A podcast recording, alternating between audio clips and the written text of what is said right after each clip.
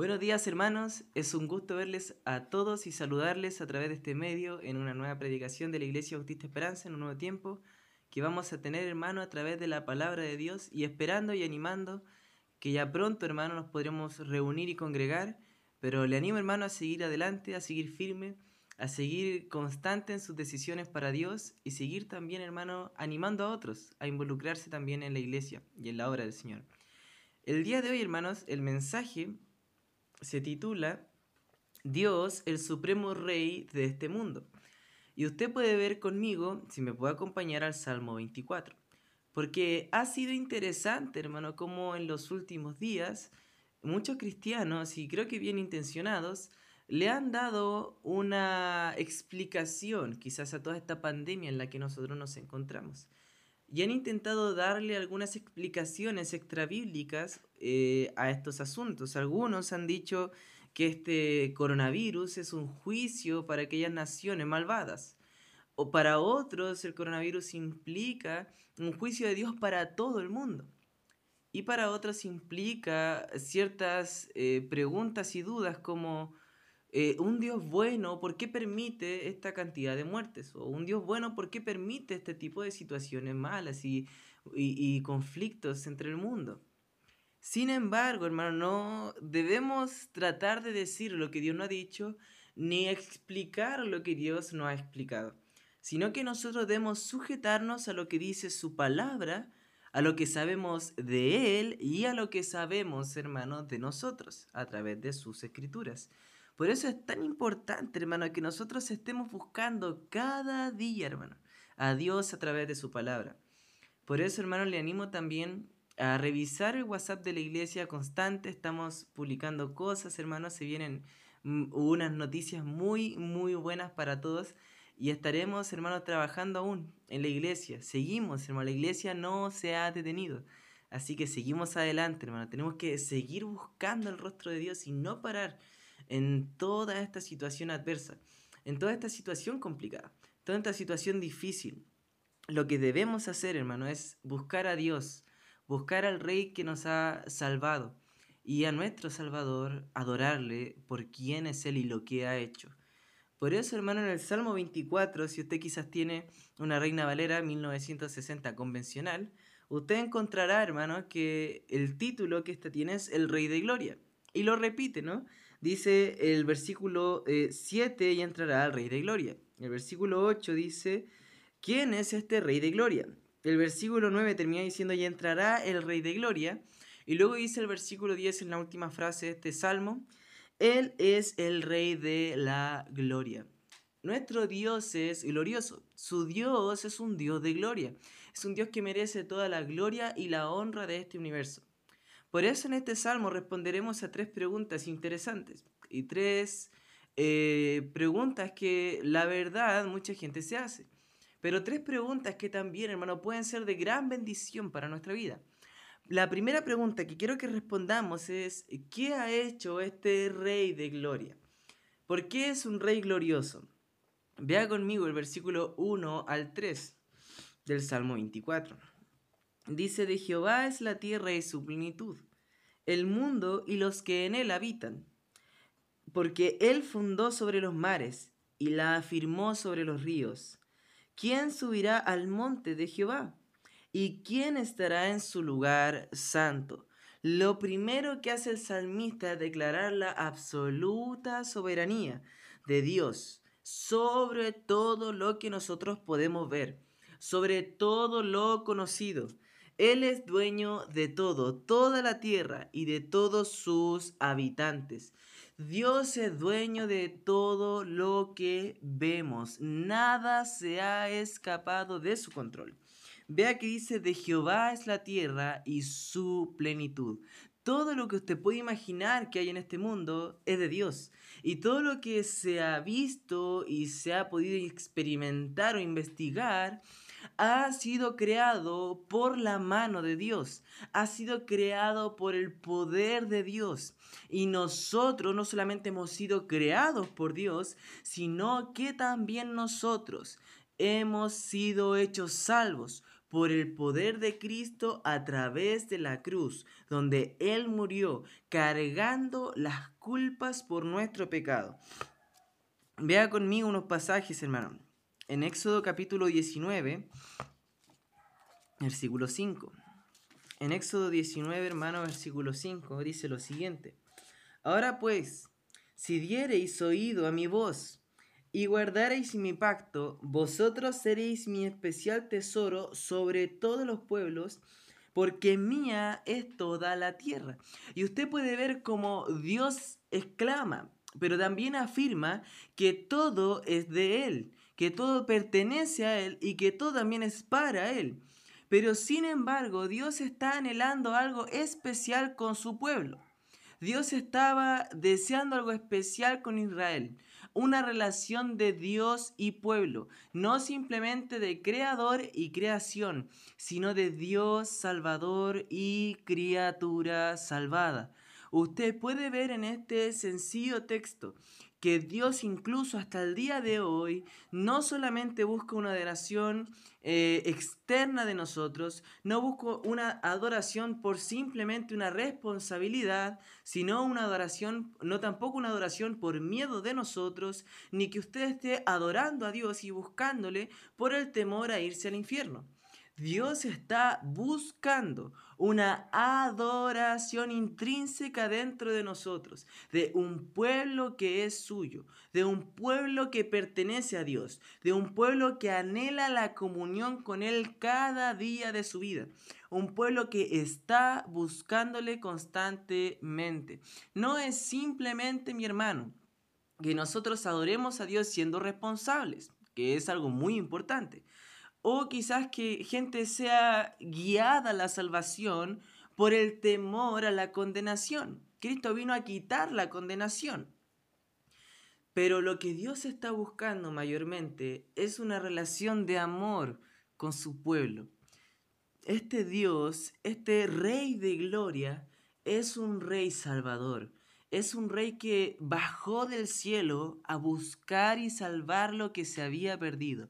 Dejó sus eh, privilegios, por decirlo de alguna manera, para salvar a una criatura pecadora como usted. Por eso el Salmo 24 es tan poderoso en su primer texto al señalar que de Jehová es todo, o del Señor es todo, en especial el mundo y los que en él habitan. Incluso aquella persona, mi hermano, que es inconversa, aún así, de alguna manera, es de Dios, fue creado a la imagen de Dios. Y con eso usted puede explicar que haya gente inconversa que haga el bien. Y de la misma manera usted puede explicar que cristianos hagan el mal porque aún siguen con una naturaleza pecaminosa. Sin embargo, el texto nos está hablando del poder y el alcance de Dios. La primera afirmación que hace es una afirmación de la posesión, del dominio, del señorío, la autoridad y el poder de Dios. El Dios bíblico es dueño de todo lo que existe. Dice que fundó el mundo sobre los mares y la afirmó sobre los ríos. Usted encuentra en Génesis 1.2 que cuando la tierra estaba desordenada y vacía, el Espíritu de Dios se movía sobre la faz de las aguas. El agua siempre representa en su magnificencia el caos, representa algo incontrolable, representa cierto temor, cierta eh, secreto, cierta oscuridad representa el mar. De hecho, este texto tiene una explicación súper profunda. Las palabras mar y río que usa en el versículo 2 David el salmista son las palabras Yam y Nahar en hebreo, los cuales eran dioses eh, rivales de Baal. El salmo está demitificando, si es una palabra la que estoy usando, todo esto. Mar y río podrían haber sido dioses para las naciones inconversas, podrían haber sido dioses para los paganos en aquel contexto histórico, pero él dice, mi Dios creador creó desde lo que él mismo había hecho, desde aquellas cosas que ustedes dicen ser Dios, y mi Dios gobierna sobre ellas. Lo que era caos, él lo convirtió en orden. Lo que eran dioses, él los usó como quiso para crear su mundo. De otra manera, el salmista está diciendo, todos los dioses, fuera del Dios de Israel, fuera del Dios soberano, fuera del Dios creador, del Dios salvador, de Jesucristo y su Santo Espíritu, no existe otro Dios. No hay otro Dios como nuestro Dios. No hay otro Dios como el suyo, mi hermano. No hay Dios fuera de Jehová nuestro Dios. No existe. Muchas religiones intentan explicar distintos dioses, pero no lo hay. Hermano, nosotros conocemos al Dios verdadero. Véalo en la Biblia, experimentelo y usted puede saber, mi hermano, que su Dios es real, hermano. Real en cada uno de nosotros y real precisamente en usted. Su Dios es un Dios soberano sobre todo lo que la gente pueda decir. Mucha gente hace distinto Dios. Mucha gente hace dioses de sentimientos abstractos, hacen dioses a ciertas cosas y hacen dioses a ciertas personas. Hay gente que dice, yo no sigo ninguna religión, yo busco ser feliz. La felicidad es su Dios. Hay gente que dice, yo siempre trato de hacer el bien. Yo no creo en la iglesia, no creo en la Biblia, no la leo, pero siempre trato de hacer el bien.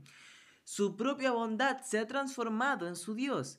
Hermano, usted puede verificar que cuando uno o la respuesta de quién es su Dios va en cualquier otra cosa, no todas, a veces algunas parecen algo piadoso, pero ninguna lo es si nuestra respuesta no es que nuestro Dios es el Dios de la Biblia. El Dios de la Biblia, hermano, es a quien nosotros y usted debe adorar. El Dios bíblico controló todo, las fuerzas del mar, las fuerzas de los ríos. Representaba todo este desorden, este caos, pero Él los usó para establecer su reino.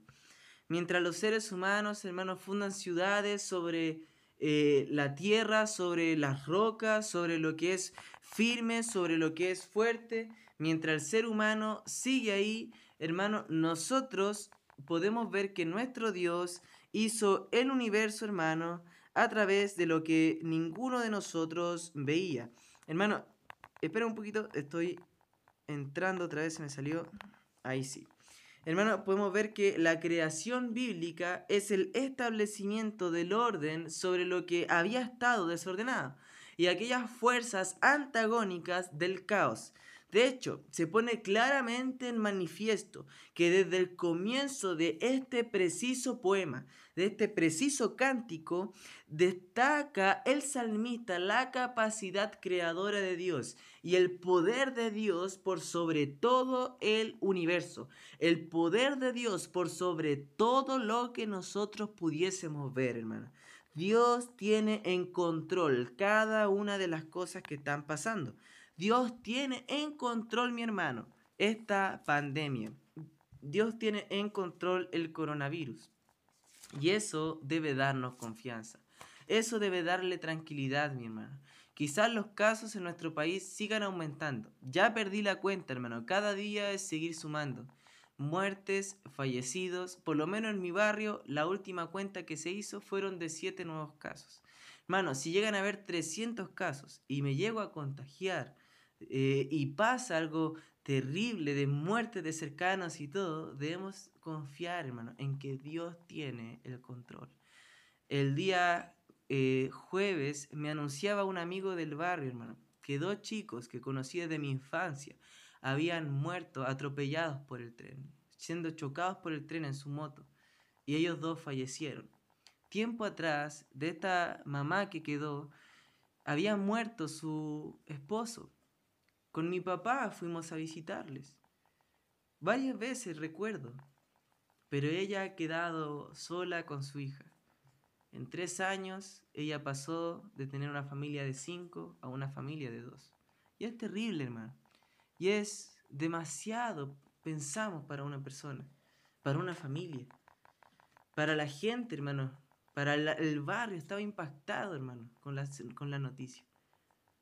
Pero hermano, en estas situaciones debemos ver que todo es de Dios y que Él tiene el control sobre todo. El hermano, envió gente creyente al lugar, el barrio le habló de Cristo a esas personas y esperamos, hermano, que aquellas personas hayan recibido a Cristo como su Salvador. Pero Dios es quien tiene la última palabra. Él es quien pesa los corazones. Y en Él confiamos, mi hermano. En Él confiamos en toda situación y en Él debe confiar. Su Dios tiene en control todo. Nada sale de su control. Él sabe más que nadie su situación económica actual. Él sabe más que nadie, hermano, su situación matrimonial actual.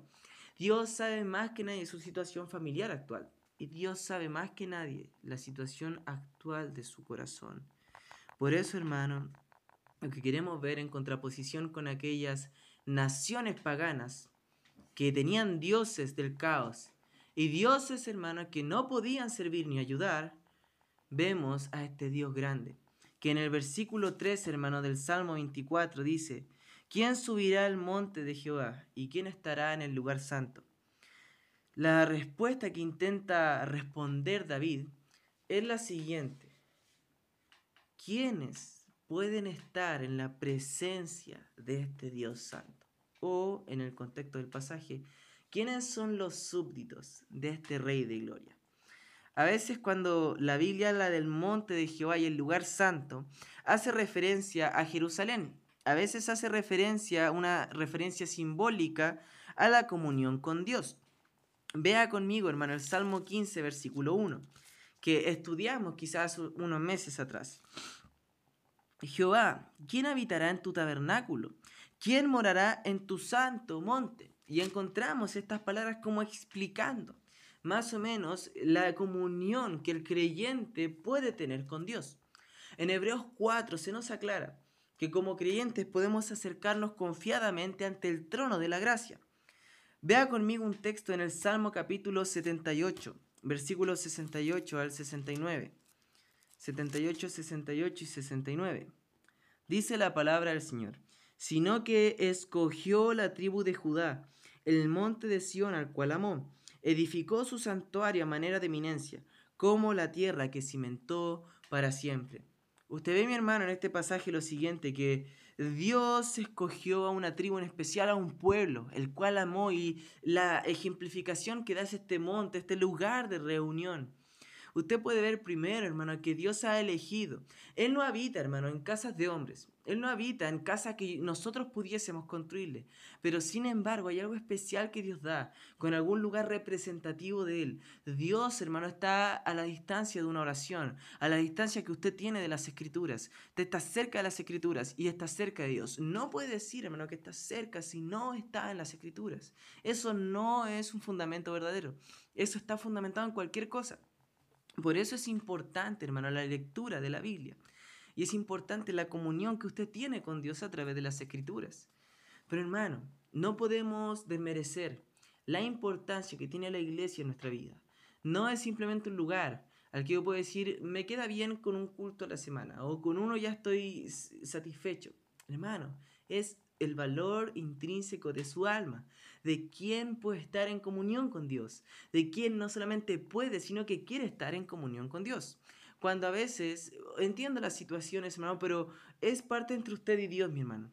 Cuando la situación eh, de familiar le permite asistir a todos los cultos y usted no lo hace, ¿qué está haciendo más importante que Dios? ¿Qué está haciendo más importante que ir a congregarse y escuchar la voz de Dios? ¿Qué puede ser más importante que animar a otras personas en el pueblo de Dios y desafiarles a seguir su fe y ser un ejemplo de fe así como usted lo es? o la posibilidad que tenemos es que hay otras cosas que ocupan un lugar más importante para nosotros que Dios. Que haya algo en su corazón que esté ganándole a Dios y que usted haya entronado por sobre a Dios en su corazón y le haya dado el trono de, de su alma. Por eso, mi hermano, analice lo que hay dentro de usted. Si usted es aquella persona que anhela habitar en el monte de Dios, o es una persona que anhela estar en comunión con Dios todos los días, Hermano, es maravilloso estar en comunión con Dios. Qué buen amigo tenemos en Cristo. Qué buen amigo tenemos con Dios. Y qué paz y tranquilidad nos puede dar. Pero qué triste, hermano, es cuando no queremos y cuando usted no quiere estar en comunión con Dios y estar en comunión con su pueblo a través de su palabra. Estar animando a otros orando, hermano. Estar siendo edificado. Qué triste, hermano, cuando no sucede esto. Y qué deshonra trae al nombre de Dios. Imagínese la gente en el barrio que no es creyente, mirándole a usted, yendo rara vez a la iglesia o rara vez leyendo las escrituras. ¿Qué dirán ellos? Si para ellos no es importante, ¿por qué para mí debería ser importante? O sus hijos, mi hermano si para usted no es importante, ¿cómo van a ser para ellos importante? Van a decir, mi papá hacía esto, hacía esto otro, voy a ser igual a ellos, voy a ser igual a mi mamá, voy a ser igual a mi papá. Ellos decían, voy aquí a la iglesia, de repente no voy, de repente leo la Biblia, de repente no la leo. Si así de importante para mis papás, cuánto eh, debería ser para mí. Así que hermanos, seamos ejemplo en esto. Debemos anhelar habitar con nuestro Dios. Y vea un último pasaje conmigo, mi hermano, en Hebreos 12, versículo 28. En Hebreos 12, versículo 28. Dice las escrituras. Así que, recibiendo nosotros un reino incomovible, tengamos gratitud y mediante ella sirvamos a Dios, agradándole con temor y reverencia. Es tiempo de preguntarnos, ¿cómo quiero o cómo puedo agradarte, mi Dios?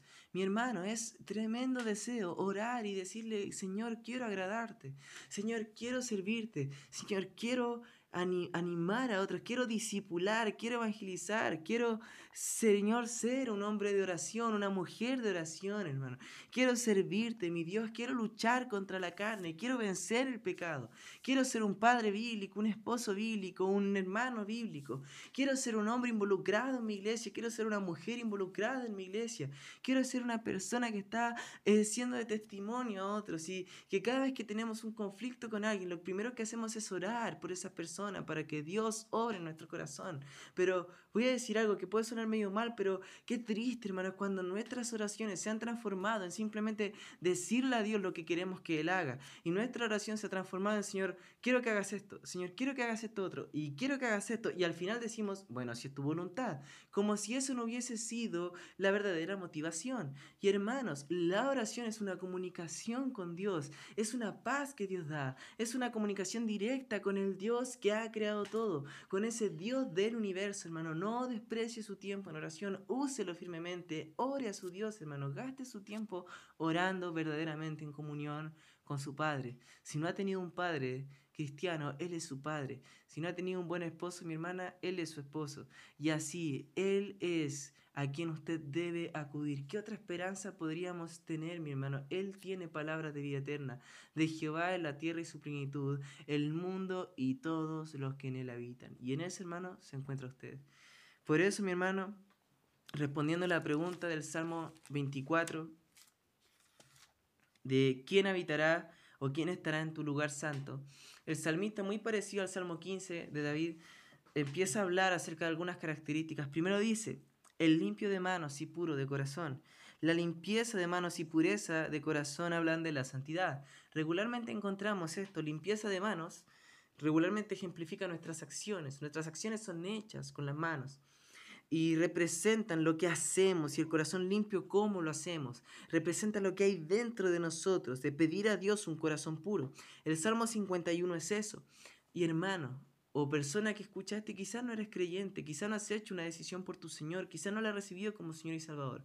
Será imposible que tengas un corazón puro y limpio sin Dios, porque solo los creyentes pueden tener un verdadero corazón limpio y puro. En segunda de Corintios, versículo 5, perdón, capítulo 5, versículo 17, dice a continuación, de modo que si alguno está en Cristo, nueva criatura es, las cosas viejas pasaron, he aquí, todas son hechas nuevas. Qué maravilla, qué bendición, qué majestuosa salvación, qué glorioso intercambio. Nuestro Dios ha muerto en nuestro lugar y Él ahora nos ha hecho una nueva criatura para poder honrarle y alabarle. Qué bendición, mi hermano. Primera Timoteo 2.8 también nos habla de esto. Y quiero expandir la idea de lo que estamos hablando, hermano, para poder llegar a un punto preciso. Necesitamos eh, corazones limpios y puros, hermano. Primera de Timoteo 2.8 dice, quiero pues que los hombres oren en todo lugar, levantando manos santas, levantando, adorando a Dios de una manera pura, limpia, con nuestras manos limpias, no manchadas de sangre, con nuestras manos limpias, mi hermano. Santiago 4.8 dice, acercaos a Dios y Él se acercará a vosotros. Pecadores, limpiad las manos y vosotros los de doble ánimo, purificad vuestros corazones. A veces nos encontramos tanto luchando, hermano, con un pecado que a veces queremos dar y tirar la toalla. Pero usted debe purificar su corazón, limpiar sus manos y acercarse a Dios. Debe acercarse a su Dios, orar, hermano, pedir, buscar un lugar solo en su casa. Por más pequeño que sea su hogar, puede tener comunión con Dios, mi hermano. Puede acercarse usted a Dios. Acérquese a su Dios con manos limpias y santas. Otra cosa, hermano, que Salmo 24 nos dice es que primero, quien habita con Dios en santidad es aquel obviamente limpio de manos y puro de corazón, pero dice el que no ha elevado su alma a cosas vanas. El Salmo 25.1, lea un poquito más abajo, dice, a ti, oh Jehová, levantaré mi alma. Esta expresión es como confianza, a quien acudimos. Y muchos acuden a cosas vanas. ¿En quién confiamos? ¿A qué damos nuestra alma? ¿Confiamos en el dinero? ¿Confiamos en las posesiones? Y que por fin hemos terminado de pagar la casa, el auto. Y de, eh, mm, eh, disculpe lo reiterativo con mis ejemplos, pero son cosas tan fáciles de volver un Dios, de volver eh, un, que nuestra alma se apegue a eso, que quiero recordarlo, hermano, lo necesitamos. Necesitamos recordar que nuestro Dios es el Señor del universo. Y así como Él da, puede quitar. Y así como Él da la vida, Él también puede tomarla. Él es el dador de la vida. Por eso, mis hermanos, debemos ser caracterizados. El mismo pasaje dice con la honestidad y la honradez. Dice, ni jurado con engaño. Luego el versículo 5 dice, Él recibirá bendición de Jehová y justicia del Dios de salvación. Bendición y justicia se usan aquí en paralelo, porque la verdadera justicia es de Dios. Su sentido pleno se conoce en Cristo. Aquí la justicia se acerca a lo que nosotros explicamos y entendemos como la justificación. Y la justificación, hermano, es aquel momento en que usted se arrepiente y pone su fe. Y la justificación, mi hermano, es el momento, obviamente, de nuestra salvación cuando Cristo traspasa su justicia para nosotros y Él toma nuestro pecado. Esa es la justificación y nos ha hecho justos para siempre. Por eso el justo por la fe vivirá. Te puede ver este pasaje, hermano. Solo podemos ser lavados por la sangre de Cristo y renovados para santidad por la sangre que Él derramó en la cruz. Podemos servirle de esa manera. El pueblo peculiar de Dios será feliz verdaderamente y para siempre. Donde Dios da justicia, Él da salvación. Y donde Él da salvación, Él da bendición. Podemos ser bendecidos y bendecir a otros. Vea conmigo Primera de Pedro, capítulo 3. Vaya, acompáñenme en sus Biblias. Primera de Pedro 3, versículo 9. Dice, versículo 9 de Primera de Pedro 3. No devolviendo mal por mal, ni maldición por maldición, sino por el contrario, bendiciendo, sabiendo que fuisteis llamados por heredad, perdón, para que heredaseis bendición. ¿Por qué deberíamos responder con bendición cuando alguien nos hace mal o cuando alguien nos ha dañado? Porque, mi hermano, nosotros, a pesar de todo, hemos sido bendecidos por Dios y tenemos y somos bendecidos con toda bendición espiritual y de lo alto, como dice Efesios 1.3. Por eso debemos bendecir a otros. El resultado, hermano, de llegar al Monte Santo con integridad, con santidad, es disfrutar de bendición que trae justicia. Por eso buscar el rostro del Señor es acercarnos, reconocer su poder, reconocer lo que Él ha hecho y reconocer que solo los súbditos suyos son hombres y, mujeres que caminan en santidad. Por eso, aquel que dice que es cristiano pero no camina en los preceptos de la Biblia, en los mandamientos de las Escrituras, en comunión con su Padre y en obediencia hacia Él, no es un súbdito del rey. Porque aquí usted puede ver cómo es aquella persona que está bajo el yugo de Dios y no bajo el yugo de la esclavitud del pecado. Vea mi hermano, terminando el Salmo 24, ¿quién es este Rey de Gloria? Pero antes de eso, mi hermano, en Jeremías capítulo 4 estaba recordando algo que leí hace poquito. Me llamaba la atención lo enfático que era el profeta. En Jeremías 4, versículo 14, con lavar nuestro corazón de la maldad. Él dice, lava tu corazón de maldad, oh Jerusalén, para que seas salva. Y luego él dice la siguiente pregunta, ¿hasta cuándo permitirás en medio de ti los pensamientos de iniquidad? Hermano, ¿hasta cuándo permanecerán en usted aquellos pensamientos? Hermana, ¿hasta cuándo permanecerán en medio de usted esos pensamientos? Joven, ¿hasta cuándo permanecerán en medio de ti los pensamientos de iniquidad? ¿Hasta cuándo? ¿Se ha puesto a pensar en eso? Si usted está mal con Cristo, está yendo por el pecado, ¿hasta cuándo estaré así? ¿Hasta cuándo seguiré en esto? Por eso, hoy, lava tus manos, limpia tu ser, limpia tu corazón. La Biblia dice que si confesamos nuestros pecados, Él es fiel y justo para perdonar nuestros pecados y limpiarnos de toda maldad. Hermano, acérquese a Dios, confiese su pecado. Vamos ahora sí al Salmo 24. ¿Quién es este Rey de Gloria? Vea el versículo 7 al 10 conmigo, mi hermano. Alzad, oh puertas, vuestras cabezas, y alzad vosotras puertas eternas, y entrará el Rey de Gloria. ¿Quién es este Rey de Gloria? Jehová el fuerte y valiente, y entrará, perdón, Jehová el poderoso en batalla. Alzad, oh puertas, vuestras cabezas, y alzad vosotras puertas eternas, y entrará el Rey de Gloria. ¿Quién es este Rey de Gloria? Jehová de los ejércitos, es el, Él es el Rey de la Gloria. Su finalidad teológica al escribir David este salmo es que el verdadero Rey del mundo, que es la divinidad que tiene el poder de crear, es el Señor y no aquellas divinidades paganas. No son todos los dioses distintas explicaciones de lo mismo son distintas explicaciones que el hombre ha intentado tomar de quién es Dios, pero Dios se ha revelado a través de este libro y el Rey de Gloria se ha revelado a hombres y mujeres viles y menospreciados por este mundo, para que podamos conocerle, para que usted pueda conocerle. Este Rey de Gloria es aquel que nos salvó, es aquel del cual se dice, hacen las puertas, puertas ventanas, y aquí hay distintas aplicaciones. Cuando habla de alzado puertas, algunos piensan que habla de que Cristo está eh, subiendo al trono luego de su muerte y su ascensión. Hay otros que dicen, alzar o puerta vuestra cabeza y entrará el Rey de Gloria. Hablan de cuando Cristo entró a Jerusalén. Pero sin duda, hermano, la explicación es enfática en que nosotros como creyentes debemos alzar las puertas de nuestro corazón y abrirlas para que el Rey de Gloria entre a nuestra vida. Y así, hermano, como lo hicimos alguna vez, podemos nosotros tener comunión con Dios, hermano. El Salmo 93, versículo 1 nos habla de esto. Salmo 93, versículo 1. Dice, Jehová se reina, se vistió de magnificencia. Jehová se vistió, se ciñó de poder. Afirmó también el mundo y no se moverá. Nuestro Dios reina, nuestro Dios tiene en control todo el universo. Nuestro Dios es Dios y Señor de todo lo creado.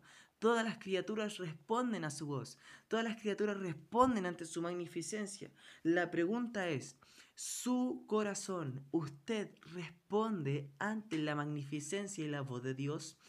¿Es obediente a la voz de Dios? Responde obediente, hermano. Usted al amor de Dios. Todo el mundo lo hace. Me refiero no a la gente, sino todo el universo está bajo su control. No hay un polvo estelar, hermano, que caiga en algún lugar donde Dios no lo ha establecido. El misma, la misma Biblia habla de que todo nuestro cabello, hermano, ha sido contado por el Señor. Por eso, mi hermano, es importante que sepamos quién es Dios. Él es todopoderoso y hace todo lo que se promete. La respuesta es que Él es fuerte y es valiente. Salmo 24 dice que Él es Jehová el fuerte y valiente, poderoso en batalla. Y sin duda, hermano, el pueblo de Israel podía ver esto, como ellos podían vencer a ciertos ejércitos que tenían más poder que ellos y mucho más recursos, pero ellos salieron victoriosos porque con ellos estaba el Dios fuerte, poderoso, valiente. hermano, si usted está pasando por una prueba, confíe en Dios en este preciso momento.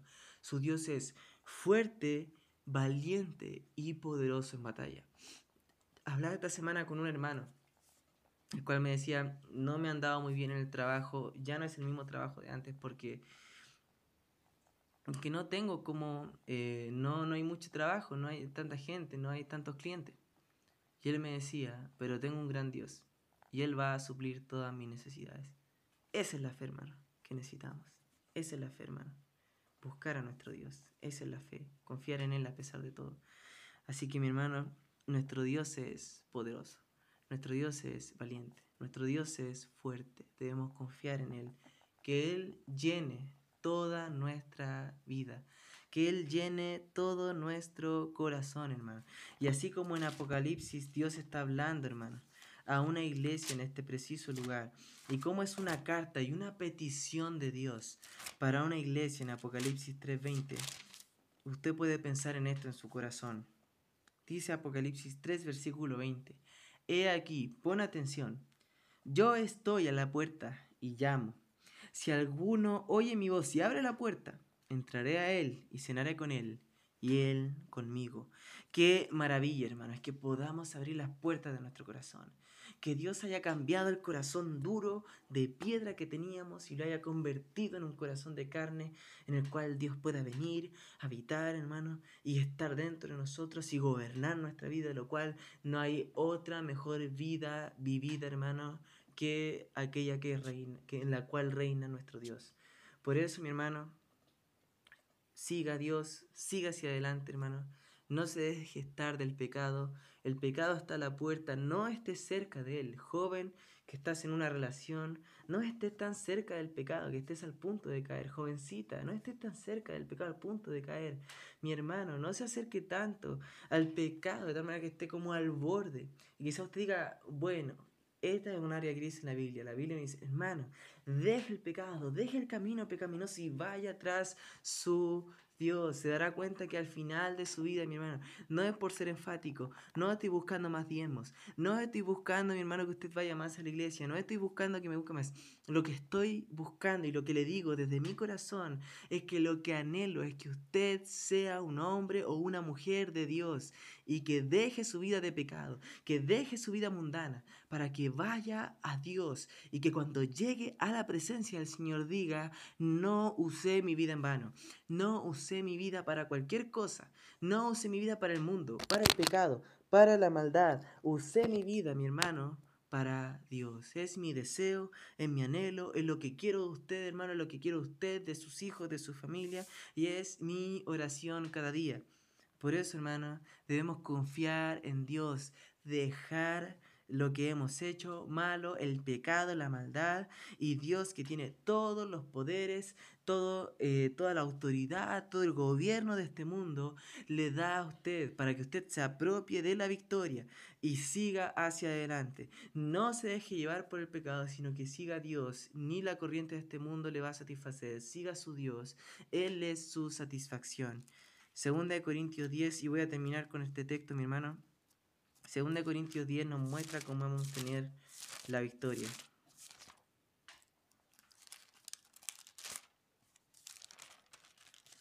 Segunda de Corintios 10, mi hermano, versículos 3 al 5.